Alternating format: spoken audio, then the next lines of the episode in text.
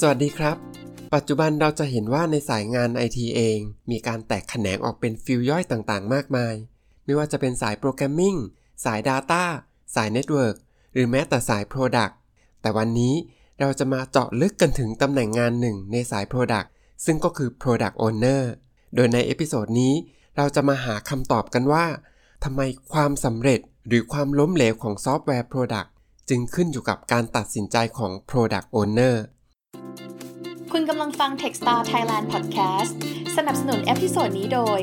ISM Technology Recruitment บริษัทจัดหางานด้านไอทีรายแรกในประเทศไทย ที่ให้บริการจัดหาพนักงานด้านไอทีทั้งในรูปแบบงานประจำและแบบสัญญาจ้าง การที่บริษัทจะมีซอฟต์แวร์ Product ที่ดีและมีคุณภาพได้นั้น คงไม่ได้มาเพราะโชคช่วย มันต้องผ่านทั้งกระบวนการคิด การวิจัย การพัฒนาและการปรับปรุงจากบุคคลในทีมที่เกี่ยวข้องมากมายหลายส่วน ซึ่งบุคคลที่มีความสำคัญและเกี่ยวข้องกับ Product อย่างมาก ก็คือ Product Owner นั่นเอง และใน episode นี้ครับ เราจะมาคุยกับคุณพอลซึ่งเป็น Product Owner อยู่ที่บริษัท b r e a d IT Thailand โดยคุณพอลจะมาแชร์ประสบการณ์การทำงานให้ฟังว่า Product Owner จะต้องทำอะไรบ้าง แตกต่างกับ Product Manager ยังไง และการตัดสินใจของ Product Owner ส่งผลต่อความสำเร็จหรือความล้มเหลวของซอฟต์แวร์ Product มากน้อยแค่ไหนและอย่างไรบ้าง หากคุณพร้อมแล้ว เรามารับฟังกันเลยครับ สวัสดีครับ สวัสดีครับ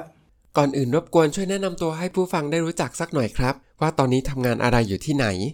ผมชื่อพรอลนะครับ ชื่อจริงอนุพลอเนกพัฒนกิจ ตอนนี้ทำงานเป็น Product Owner อยู่ที่บริษัท b r e a d IT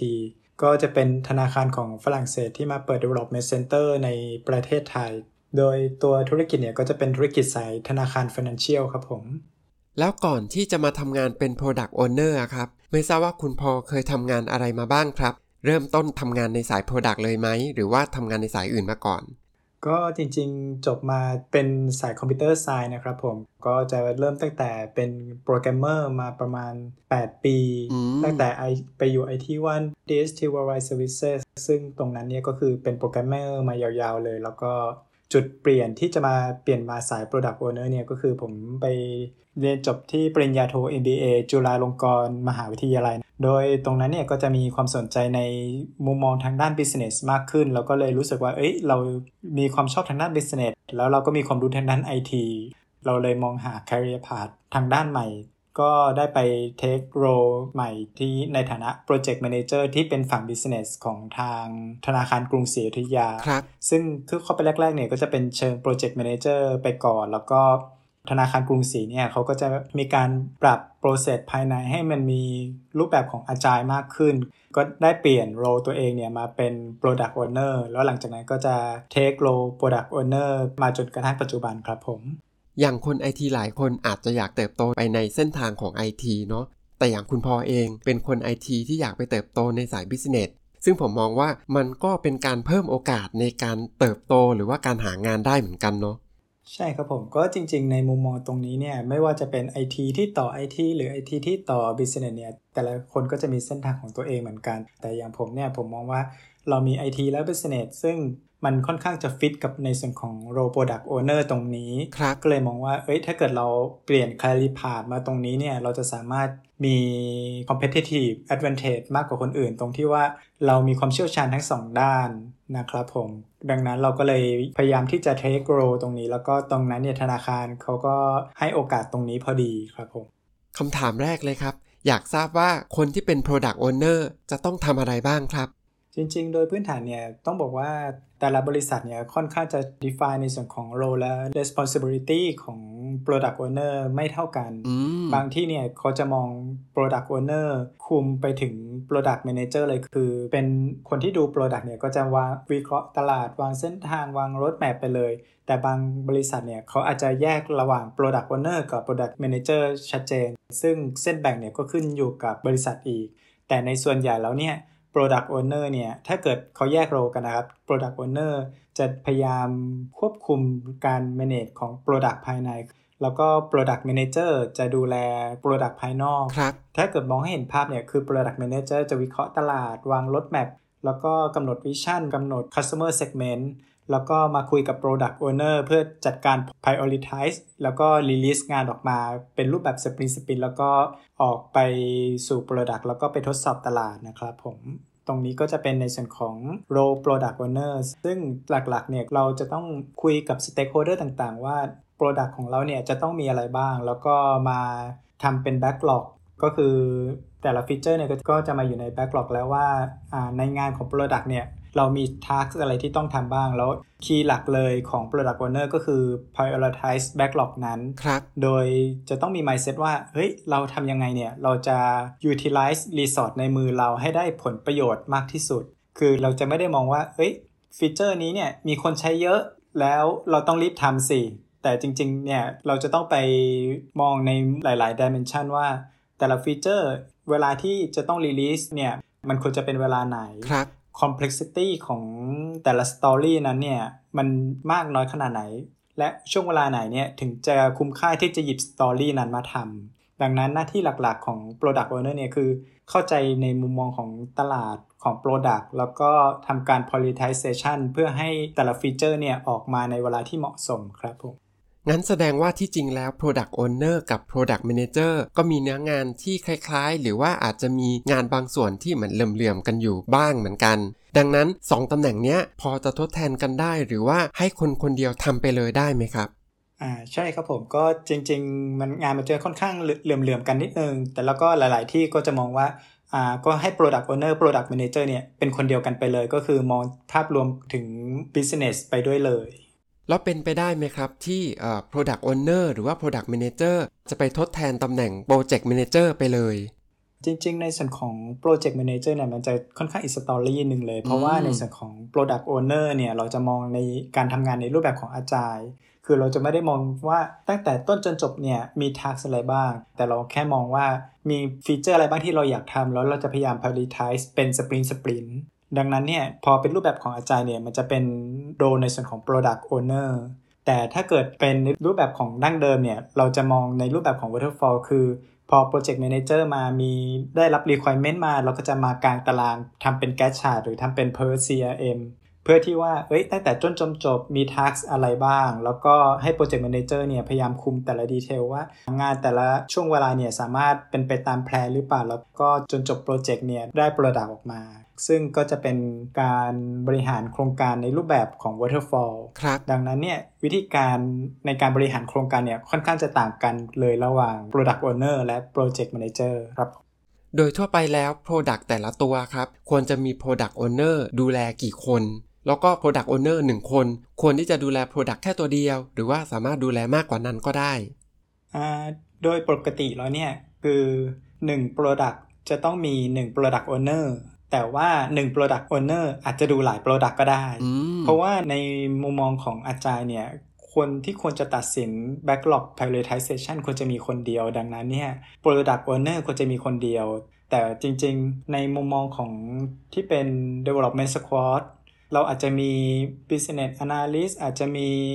คนที่ดูช่วยเหลืองานทางด้านต่างๆ ที่นอกเหนือจากที่เป็น product คือหลาย ๆ ที่ค่อนข้างจะมองว่า เฮ้ย คุณมี Product Owner แล้ว Product Owner ควรจะ take role แทน Product Manager แทน Business Analyst ไปเลย แล้วก็ทุกอย่างเป็นคนเดียวกันเลย แต่จริง ๆ Product Owner เขาก็จะมี capacity จำกัดดังนั้นเนี่ยในการทำงานเนี่ยก็อาจจะมีในส่วนของ Business Analyst หรือ อาจจะมีคนดูแลที่ช่วยเหลือทางด้านการเขียน Story หลอกอะไรพวกนี้เพิ่มเติมขึ้นมาได้ครับผม อืม แสดงว่า 1 Product ก็ควรจะมี Product Owner แค่ 1 คนเนาะ เพราะว่าจะได้อ่าสามารถดูแลหรือว่าตัดสินใจกับ Product นั้นๆ ได้อย่างชัดเจนแล้วก็รวดเร็ว อ่า ใช่ครับผม ซึ่งตรงนี้เนี่ยก็จะเป็นหลักการของอาจารย์เลยว่า 1 Product จะต้องมี 1 Product Owner เท่านั้น แล้วคนที่จะมาทำงานเป็น Product Owner ครับ จะต้องใช้ความรู้ใช้ทักษะหรือว่าใช้ทูตัวไหนในการทำงานบ้างนะครับ ในส่วนของตัวความรู้และทักษะนะครับผมผมก็มองว่าตรงนี้มันค่อนข้างจะ open แต่หลักๆเลยก็คือ skill ในการ management ซึ่งก็จะครอบคลุมไปถึงในส่วนของการ manage คนที่จะเป็น stakeholder ต่างๆ ที่เกี่ยวข้องกับ project แล้วก็การ manage resource ที่อยู่ในมือว่า เอ้ย ในมือเนี่ย squad เรามี velocity หรือว่าเรามี capacity ในการทำงานแต่ละ sprint เท่าไหร่ แล้วเราจะ utilize resource ในส่วนนี้ได้ยังไง เพื่อที่ว่าในแต่ละ sprint เนี่ยเราจะ release ฟีเจอร์อะไรออกมาบ้าง โดยที่จำนวนของฟีเจอร์เนี่ยเหมาะสมกับ capacity ที่เรามีอยู่ในมือ ครับ ในส่วนของ tool เนี่ยจริง ๆ ถ้าเกิดเป็น tool ยอดนิยมก็จะเป็น Jira แล้วก็ Confluence ของทาง Atlassian แต่ว่า มันก็ไม่ได้จำกัดว่า เอ้ย เราต้องมี tool ตรงนี้เราถึงจะใช้งานได้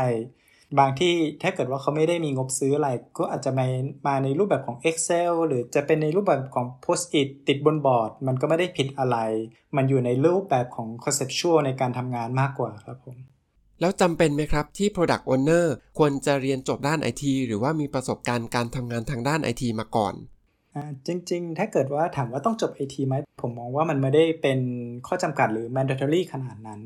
แต่ถ้าถามว่าคนที่จบ IT เนี่ย ส่วนใหญ่เขาก็จะมีข้อได้เปรียบเหนือคนอื่น เนื่องจากว่าเขาจะมีความเข้าใจใน Product ได้ดีกว่าหลาย ๆ คนในมุมมองของความ complexity หรือว่าแต่ละฟีเจอร์เนี่ยมันมีความยุ่งยากขนาดไหนครับแล้วก็ในการคุยกับ development team เนี่ย เราสามารถคุยในภาษาเดียวกันได้ง่ายขึ้น เพราะเราจะรู้ pain point ของทาง development team บางทีเขาอาจจะบ่นว่าเอ้ยฟีเจอร์นี้มันยากมากเลย ถ้าเกิดเราไม่ได้มีประสบการณ์ทางด้าน IT เนี่ยบางทีเราก็ไม่เข้าใจว่า pain point จริง ๆ มันคืออะไร ซึ่งอย่างที่ผมเจอมาเนี่ยบางที development team เนื่องจากว่าเขาเป็นคน IT เขาก็จะอธิบายเป็นภาษา business ไม่ค่อยเก่ง ครับ ซึ่งถ้าเกิด Product Owner ที่มีประสบการณ์ทางด้าน IT และ Business เนี่ย เขาจะสามารถเป็นตัวกลางที่จะสื่อสารถึง complexity แล้วก็ความสำคัญของแต่ละฟีเจอร์ ให้แต่ละ stakeholder ในโปรเจกต์เนี่ยได้เห็นภาพได้ง่ายขึ้นว่า เฮ้ย Product ตรงนี้เนี่ย ฝั่ง Business อาจจะมองว่ามันง่ายเลย แต่พอไปคุยกับทาง Development Team แล้วเนี่ยมันมีความยากของมันอยู่ เราก็จะสามารถอธิบาย แล้วก็สามารถชักจูงหรือว่าโน้มน้าวคนที่เกี่ยวข้องให้เขาเห็นภาพมากขึ้นครับผม อืมก็ไม่เชิงว่าต้องจบ IT มา แต่ว่าการที่มี IT background ก็จะช่วยให้สามารถเข้าใจในสิ่งที่คน IT พูด รวมทั้งเข้าใจประเด็นในส่วนของ technical ซึ่งจะช่วยการทำงาน smooth มากขึ้นเนาะใช่ครับผมก็นอกจากใช้ในการสื่อสารเนี่ยเราก็สามารถใช้ในการ prioritize ได้ด้วย เนื่องจากว่าบางทีเนี่ยเราก็จะมองว่า เอ้ย product นี้แต่ละ feature เนี่ยมันมีความเกี่ยวข้องทางด้านไอทียังไงบ้าง หรือถ้าเกิดว่าเราเป็นผู้เชี่ยวชาญทางด้านไอทีหน่อย บาง story เนี่ย development team อาจจะมองเห็นว่า เฮ้ย มันดูยุ่งยากมากเลย story point นี่ตีไปเลยอ่า17 point ครับแต่ถ้าเกิดว่าเรามีความรู้ทางด้านไอทีเราอาจจะมองเห็นโซลูชันใหม่ๆ ที่ทาง development team ไม่เห็น เราอาจจะมี tool หรืออาจจะมี library หรือเราอาจจะมีปรับปรุง process การทำงาน เพื่อให้ก้าวข้ามความยากลำบากของการ implement feature ในรูปแบบในตัวนั้นๆ ไปได้ ก็เพื่อที่จะได้สามารถลด story point หรือว่าลดเวลาการทำงานในการพัฒนาของแต่ละฟีเจอร์ลงได้ครับตรงนี้ก็ถือว่าจะเป็นข้อได้เปรียบของ Product Owner ที่มาจากสายทีละกัน แล้วก็หลายๆ บริษัทเนี่ยเขาก็คาดหวังว่า Product Owner เนี่ยจะรู้ทั้งทางฝั่ง Business และทาง IT ครับผมอืมเห็นด้วยเลยครับว่าการที่เราจะทำอะไรสักอย่าง แล้วเรามีแบ็กกราวน์ในเรื่องนั้นน่ะมันจะช่วยให้เราเข้าใจภาพรวมแล้วก็ทำงานได้ง่ายขึ้น อ่าใช่ครับผมก็เราจะมองเห็นภาพ Product ของเราเนี่ย ตั้งแต่ end to end คือไม่ได้มองแต่หน้ากาก interface อย่างเดียวเราจะมองตั้งแต่ต้นจนจบ หรือว่า Product ของเราบางทีมันมีปัญหาอะไร บางทีเราก็จะเห็นภาพว่าเราควรจะแก้ไขปัญหามันยังไง แล้วเราก็เปิด Story Point สำหรับการแก้ไขปัญหานั้นขึ้นมาในตัว Backlog ของเรา พักสักครู่ เดี๋ยวกลับมาฟังกันต่อนะครับ Techstar Thailand เป็นเว็บไซต์หางานสำหรับคนไอทีโดยเฉพาะ พียงแค่สร้างโปรไฟล์แล้วอัปโหลดเรซูเม่ คุณก็สามารถสมัครงานได้ทุกตำแหน่ง อีกทั้งสามารถหางานผ่าน Line แอปพลิเคชันรับ IT Job Alert ก่อนใคร และอ่านบทความ IT ที่มีประโยชน์ได้ไม่อั้นหากคุณต้องการเยี่ยมชมเว็บไซต์ Techstar Thailand สามารถคลิกลิงก์ที่อยู่ในรายละเอียดของช่องพอดแคสต์ได้เลยครับ ในฐานะที่คุณพอลทำงานเป็น Product Owner มาครับ ไม่ทราบว่าเคยเจอปัญหาอะไรบ้างในการทำงาน แล้วก็คุณพอลแก้ปัญหาหรือว่าผ่านปัญหาเหล่านั้นมาได้ยังไงบ้าง ก็ปัญหาหลักที่ Product Owner เคยเจอนะครับ ก็ส่วนใหญ่เลยก็คงจะเป็น Backlog ล้นแล้วก็เนื่องจาก Development team มีจำกัด แต่พอ Backlog ล้น แล้วก็ Backlog มันมาจากหลาย ๆ ทีม บางทีก็มาจากทาง marketing ว่า เอ้ยเขาต้องการขอทำ Data Collection เพิ่มเติม คุณต้องพัฒนา feature ในการเก็บข้อมูลเพิ่มเติม ครับอ่า product ที่เราไปเชื่อมต่อเขาบอก เฮ้ยเขาต้องการขาย product นี้เพิ่มเติมบนแพลตฟอร์มแล้ว คุณต้องเพิ่ม feature นี้นะ แล้วก็ปัญหาอีกจากทีมหนึ่งคือทีม support เฮ้ย ปัญหานี้ลูกค้า raise เข้ามาเยอะมาก คุณต้องรีบแก้ไข ดังนั้นเนี่ยจะเห็นว่า backlog ของเราเนี่ยมันมาจากหลาย ๆ ทีม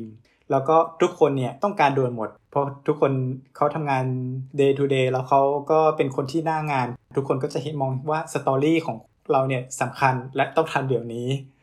นี่น่าจะเป็นปัญหาหลักที่หลาย ๆ Product Owner เจอกันอ่าฮะซึ่งสำหรับการแก้ไขปัญหาของผมเนี่ย ผมก็คือจะพยายาม evaluate ปัญหานั้น ๆ ที่เข้ามาอยู่ในมือว่า แต่ละฟีเจอร์เนี่ยมันกระทบต่อลูกค้าประมาณกี่ราย แล้วก็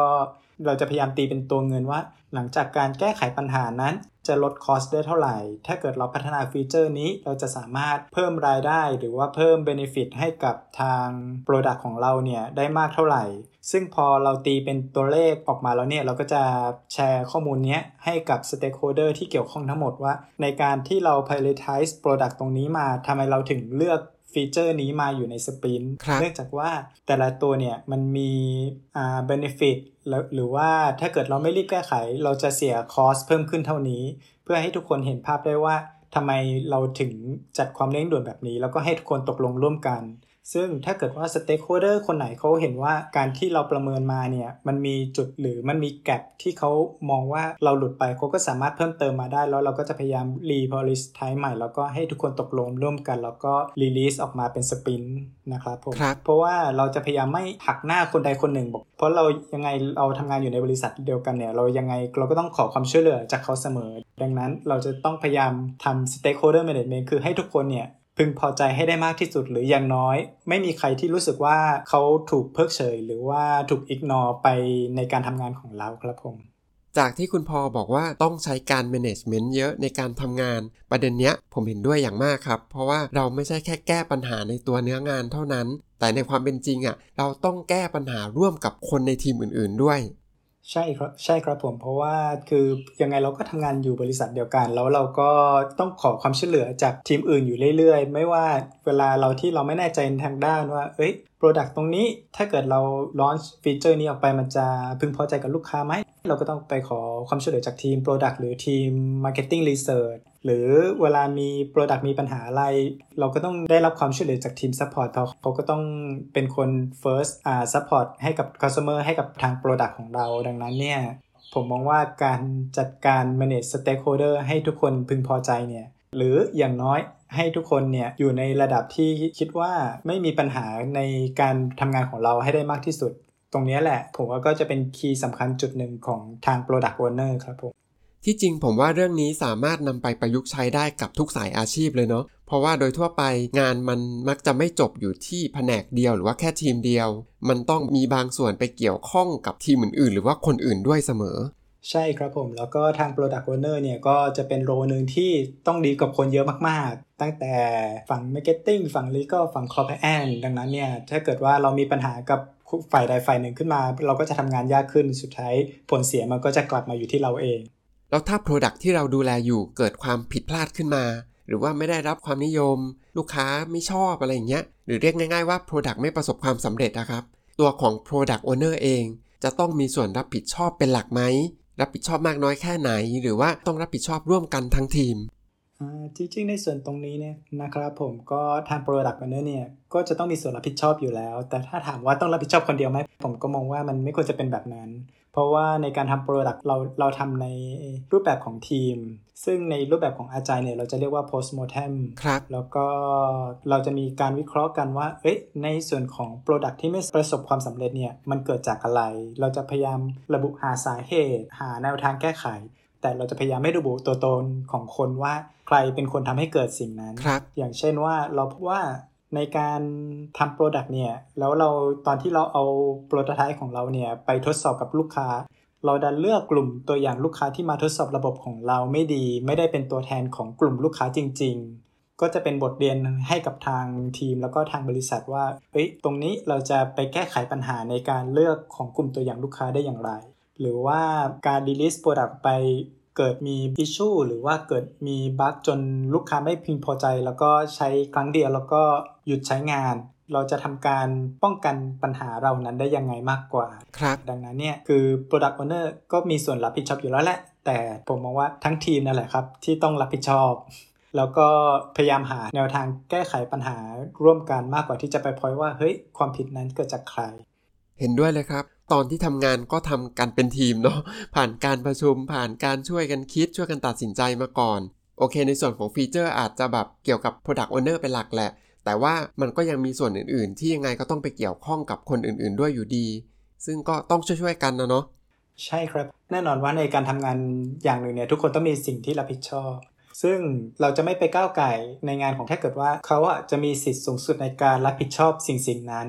แต่ทุกคนในทีมอะก็ยังสามารถให้ความเห็นในสิ่งสิ่งนั้นได้ เพียงแต่ว่าคนตัดสินใจก็จะเป็นคนคนนั้นแค่นั้นเองอ่าฮะดังนั้นทั้งในภาพของโปรเจกต์เนี่ยทุกคนก็คือทำงานร่วมกันอยู่แล้ว ไม่ว่าใครจะทำงานอะไร ทุกคนก็จะมีสิทธิ์ในการให้ความเห็นหรือพยายามหาทางที่จะทำให้โปรดักที่ทุกคนถืออยู่เนี่ยประสบความสำเร็จให้ได้มากที่สุดครับผมโอเคครับ แล้วในฐานะของคนที่ต้องดูแล Product อะครับ คุณพอคิดว่าความสำเร็จหรือความล้มเหลวของซอฟต์แวร์ Product มันขึ้นอยู่กับการตัดสินใจของ Product Owner มากน้อยแค่ไหน เพราะเมื่อกี้คุณพอบอกว่า 1 Product ควรจะมีอ่า Product Owner รับผิดชอบเป็นหลักแค่คนเดียว ในส่วนของเรื่องของความสำเร็จที่เกี่ยวข้องกับ Product Owner ผมก็มองว่าอย่างน้อยก็ 60-70%ก็จะขึ้นอยู่กับ Product Owner อยู่แล้ว แต่ตรงนี้เนี่ยเรื่องของเปอร์เซ็นต์เรื่องของความสำเร็จเนี่ยบางทีก็อย่างที่เราได้คุยกันในตอนแรกว่า เนื่องจากว่าบางบริษัทเนี่ยจะแยกระหว่าง Product Manager กับ Product Owner ชัดเจนครับ ถ้าเกิดว่าบริษัทที่เขาแยก Product Owner ออกมา ผมมองว่า Product Manager เนี่ยเขากำหนดวิชั่นถูกหรือเปล่า ซึ่งเขาก็มีความสำคัญอย่างมากในการกำหนดเส้นทางให้ Product เนี่ยมันมีความสำเร็จ ตรงนั้นเนี่ยความรับผิดชอบของ Product Owner ก็จะลดลงมานิดนึง แต่บางบริษัทเนี่ยที่ให้ทุกอย่างมา Product Owner manage เองทั้งหมดเนี่ย ตรงนั้นเนี่ย Product Owner ก็จะ take role หรือว่ามีความจำเป็นในการที่จะรัน Product นั้นๆเนี่ยให้ประสบความสำเร็จให้ได้มากขึ้นอีกครับแต่ทั้งนี้ทั้งนั้นถ้าเกิด Product Owner เกิด failure ขึ้นมาไม่ว่าจะโมเดลไหน ผมมองว่า Product Owner ก็จะต้องมีส่วนรับผิดชอบ เพราะว่า Product Owner เป็นคนตัดสินใจเองแล้วว่าในแต่ละ sprint แต่ละฟีเจอร์ที่เราจะ release ออกไปให้กับทางลูกค้าเนี่ย มันมีฟีเจอร์อะไรบ้าง แล้วก็สิ่งที่จะ release ออกไปเนี่ย มันมีคุณภาพมันมี quality พอหรือเปล่าอ่าฮะซึ่งถ้าเกิด Product Owner ตัดสินใจแล้วว่ามันดีพอแล้วมันเกิดขัดแย้งกับในสายตาของลูกค้าว่าเฮ้ยมันไม่ได้ดีอย่างที่ทาง Product Owner คิด ผมมองว่าก็น่าจะเป็นความรับผิดชอบของ Product Owner นะครับผม ก็คือถึงยังไงก็เกี่ยวกับ Product Owner พอสมควรแล้วเนาะ แต่มันก็ขึ้นอยู่กับบริษัทว่าเขาจะมอบหมายความรับผิดชอบ หรือให้ Product Owner ตัดสินใจได้มากน้อยแค่ไหนด้วยอ่าใช่ครับผมเพราะว่าบางบางที่เขาก็จะไม่ได้ให้สิทธิ์ Product Owner อะไรมาก เพราะว่าบางที่ก็จะมองว่าสิทธิ์ทุกอย่างขึ้นอยู่กับผู้บริหาร ทาง Product Owner เพียงแค่ release Product ให้ออกมาให้ได้แค่นั้นเอง แต่ว่าในเรื่องของการกำหนด branding การกำหนดทีม การกำหนดฟีเจอร์ การกำหนด target customer เนี่ยมันถูกกำหนดมาจากทีมอื่นหมดแล้วครับ Product Owner อาจจะสามารถให้ความเห็นได้ แต่ก็ไม่ได้มีสิทธิ์ในการตัดสินใจขนาดนั้น ซึ่งตรงนั้นเนี่ยการทำ prioritization มันก็จะมาจากทางทีมอื่นซะมากกว่าว่าเอ้ยคุณต้องออก Product Release นี้ step นี้ step นี้ step นี้ ถึงตรงนั้นเนี่ยก็ Product Owner ก็ถือว่ามีความรับผิดชอบจำกัดละกัน เนื่องจากว่าเรามีอำนาจในการตัดสินใจจำกัด ความรับผิดชอบตรงนั้นก็จะน้อยลงครับแต่ผมมองว่าในมุมมองของ Product Owner เราก็ควรจะมีปากมีเสียงนิดนึงว่า ถ้าเกิดเรื่องไหนเนี่ยที่เราคิดว่ามันไม่เหมาะสมจริง ๆ เราก็ควรจะสามารถฟีดแบ็กกลับไปทางทีมอื่นได้ว่าเฮ้ยในมุมมองจากประสบการณ์ของเราเนี่ยรถแมพที่วางมาเนี่ย เราสามารถทำให้มันดีขึ้นได้ยังไงบ้าง ซึ่งผมเชื่อว่าบริษัทที่เขาพยายามมาทำในรูปแบบของอาจายเนี่ยควรจะ Open ในระดับหนึ่งครับผม แล้วจากประสบการณ์ที่ผ่านมา คุณพอคิดว่ามีเรื่องไหนบ้างที่คนทั่วไปมักจะเข้าใจผิดเกี่ยวกับตำแหน่งงาน Product Owner อะครับ หลาย ๆ ที่ก็มอง Product Owner เนี่ยเป็น Project Manager เลย โอ้โห คือให้ Product Owner คุมทั้งโปรเจกต์ใหญ่ไปเลยเนาะ ต้องบอกว่าจริง ๆ คือหลาย ๆ อย่างที่เคยเจอมาเนี่ยคือเขาพยายามปรับบริษัทเนี่ยจากที่เป็นรูปแบบเดิมเนี่ยให้เป็นรูปแบบของอาจายดังนั้นเนี่ยก็เปลี่ยนชื่อ Project Manager ให้เป็น Product Owner สิแล้วก็พยายามรันโปรเซสในรูปแบบเดิมเพียงแต่เอาพวกอาจารย์ methodology ต่างๆ มาใช้บ้างอย่างเช่นว่าให้มี stand up meeting ทำอะไรอย่างบ้างอืมแต่สิ่งสำคัญของการเป็น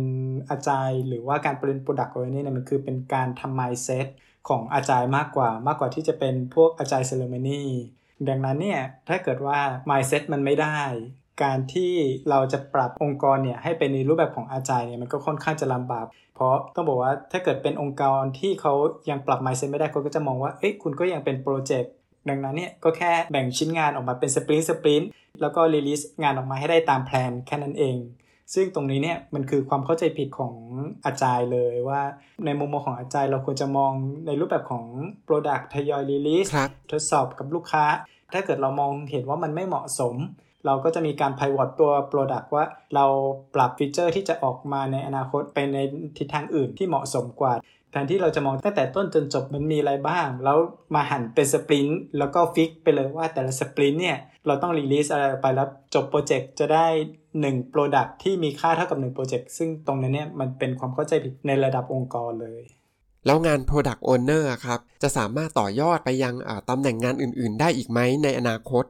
ก็ในส่วนของ Product Owner จริง ๆ ต่อยอดไปได้เยอะเลยครับผม ก็อาจจาก Product Owner อาจจะโตเพิ่มเติมไปเป็น Product Manager หรือว่าโตไปเป็น Chief Product Officer หรือแม้กระทั่งโตไปเป็นกระทั่ง CEO ครับยกตัวอย่างนะครับผมอย่าง CEO ของ YouTube ซูซานBrian Chesky คนนี้เนี่ยเขาก็จะเป็น CEO ที่มาจากสาย Product เหมือนกัน หรือว่า Stewart Butterfield CEO ของ Slack เนี่ยก็จะเป็น CEO ที่โตมาจากสาย Product Manager มาก่อนครับผม ดังนั้นเนี่ยช่องทางของการเติบโตของ Product Owner ผมมองว่าค่อนข้างจะมีช่องทางในการเติบโตพอสมควร เนื่องจากว่าเราเป็นคนที่ทำงานอยู่ตรงกลางครับเรา work ในหลายๆ area คืออาจจะคุยกับทางฝั่ง financial legal compliance หรือมองในรูปแบบของอนาคตของ product เนี่ย ดังนั้นพอเรารู้เยอะรู้กว้าง เราก็มีโอกาสที่จะเติบโตไปทางสาย management ค่อนข้างสูงนะครับผม เห็นด้วยครับ ผมว่าการที่จะเป็นผู้บริหารที่ดีได้จำเป็นจะต้องมีการสั่งสมทักษะ แล้วก็ความรู้ไม่ว่าจะเป็นเชิงลึก แล้วก็ต้องหลากหลายแอเรียด้วย เพื่อที่จะได้เห็นภาพรวมแล้วก็ภาพกว้างของธุรกิจได้เนาะใช่เลยครับผม เพราะว่าจริง ๆ เราไม่รู้ฮะโอกาสในการที่เราจะ move ไป next step เนี่ยมันมากขนาดไหนแต่การที่เรารู้กว้างกว่าคนอื่น รู้เยอะกว่าคนอื่นเนี่ยมันเป็นสิ่งที่ช่วยเปิดโอกาสให้เราเติบโตขึ้นในอนาคตได้ครับผม ครับ สุดท้ายนี้อยากให้คุณพอช่วยฝากอะไรทิ้งท้าย ถึงคนที่กำลังฟังพอดแคสต์ใน episode นี้สักหน่อยครับเผื่อจะมีน้องๆที่กำลังเรียนอยู่ หรือว่าคนไอทีเองที่กำลังสนใจ อยากจะไปทำงานเป็น Product Owner อยู่ อยากจะฝากสำหรับคนที่สนใจในสาย Product Owner นะครับผมก็พยายามเรียนรู้หลาย ๆ อย่างให้มากเข้าไว้นะครับผมคือผมว่า Product Owner ที่ดีเนี่ยควรจะรู้ค่อนข้างกว้าง แม้ว่าบางสิ่งบางอย่างที่เรากำลังเรียนรู้อยู่ในตอนแรกเราอาจจะ รู้สึกว่าเฮ้ยมันไม่ได้เกี่ยวข้องหรือมันเรายังหาประโยชน์มันไม่ได้เนี่ย ถ้าเกิดมีโอกาสได้เรียนรู้ ผมก็มองคิดว่าเราควรจะเปิดโลกของเราให้กว้างให้มากที่สุด แต่เราอาจจะหาจุดจุดหนึ่งเนี่ยที่จะเป็น key strength ของเราว่า จุดนี้เนี่ยเป็นจุดแข็งของเรา คือเราพยายามมองเป็นในรูปแบบของโคนเชสอะครับผมคือเรารู้กว้าง แต่เราก็จะมี key strength จุดหนึ่งที่ว่า ถ้าเกิดมีใครพูดถึงเราเนี่ยคนนี้จะเก่งในเรื่องนี้ ดังนั้นเนี่ยเวลาเราที่เราจะไปทัชงานหรือเราจะไปดีลงานกับใครเราพูดได้เต็มปากเลยว่า เราจะเป็น specialist ทางด้านนี้ แต่เราก็ดูแลทุกๆอย่างได้เกือบทั้งหมด เราจะเติบโตไปทางด้าน product owner ในสายงานนั้นๆได้อย่างมีประสิทธิภาพครับผม อาจจะมีพวกเราหลาย ๆ คนอาจจะคิดว่ามีบางงานที่เรารู้สึกว่ามันไม่ได้เกี่ยวข้องหรือว่าไม่ใช่หน้าที่รับผิดชอบของเราโดยตรง แต่ผมเชื่อว่าไอสิ่งที่คุณทำอยู่อะ มันไม่เสียเปล่าหรอก มันอาจจะเกิดประโยชน์กับเรา ไม่ทางใดก็ทางหนึ่ง ไม่ณวันใดก็วันหนึ่ง ซึ่งเมื่อถึงตอนนั้นเราจะสามารถใช้ประโยชน์จากไอสิ่งนี้ได้แน่อ่าใช่ครับผมบางอย่างที่เราจะพลัดจะผูเนี่ยอย่างเช่นว่าเราเขียนเว็บมาก่อน แต่เราก็รู้ในส่วนของที่เป็น product owner สมมุติเราเชี่ยวชาญทางด้าน financial business แล้วก็เกิดมีธนาคารหนึ่งที่เขามองหาคนที่จะทำในส่วนของตัวเว็บหรือโมบายตรงนั้นพอดีเนี่ยเราก็จะได้มีโอกาสมากกว่าคนอื่นที่จะไปฟิตในตำแหน่งตรงนั้นสำหรับบริษัทนั้นนะครับผม ดังนั้นเราควรที่จะเปิดโอกาสในการที่จะเรียนรู้สิ่งใหม่ ๆ เพื่อให้เรามีความพร้อมที่จะรับโอกาสดีๆ ที่อาจจะผ่านเข้ามาในอนาคตอ่าใช่ครับผมเพราะเราไม่รู้ว่าในอนาคตเนี่ยแต่ละ business เขาจะต้องการคนไหนเพิ่มเติม หรืออาจจะมี เปิดบริษัทใหม่ที่เขาต้องการคนเพิ่มเติมทางด้าน AI ทางด้านบล็อกเชนซึ่งถ้าเกิดเรารู้พวกนี้ไว้ก่อนคนอื่นเนี่ยแล้ววันใดที่บริษัทนั้นเขาเปิดรับคนตรงนั้นพอดีเราก็จะสามารถเข้าไปtake ตำแหน่งตรงนั้นได้ดีกว่าคนอื่นนะครับผม ครับผมเชื่อว่าคนไอทีที่ฟังพอดแคสต์ใน episode นี้ น่าจะได้ทราบแล้วว่า Product Owner ต้องทำอะไร แตกต่างกับ Product Manager ยังไง มีหน้าที่รับผิดชอบ แล้วก็ต้องใช้ทักษะอะไรบ้าง รวมทั้งความสำเร็จหรือความล้มเหลวของซอฟต์แวร์ Product ขึ้นอยู่กับการตัดสินใจของ Product Owner มากน้อยแค่ไหน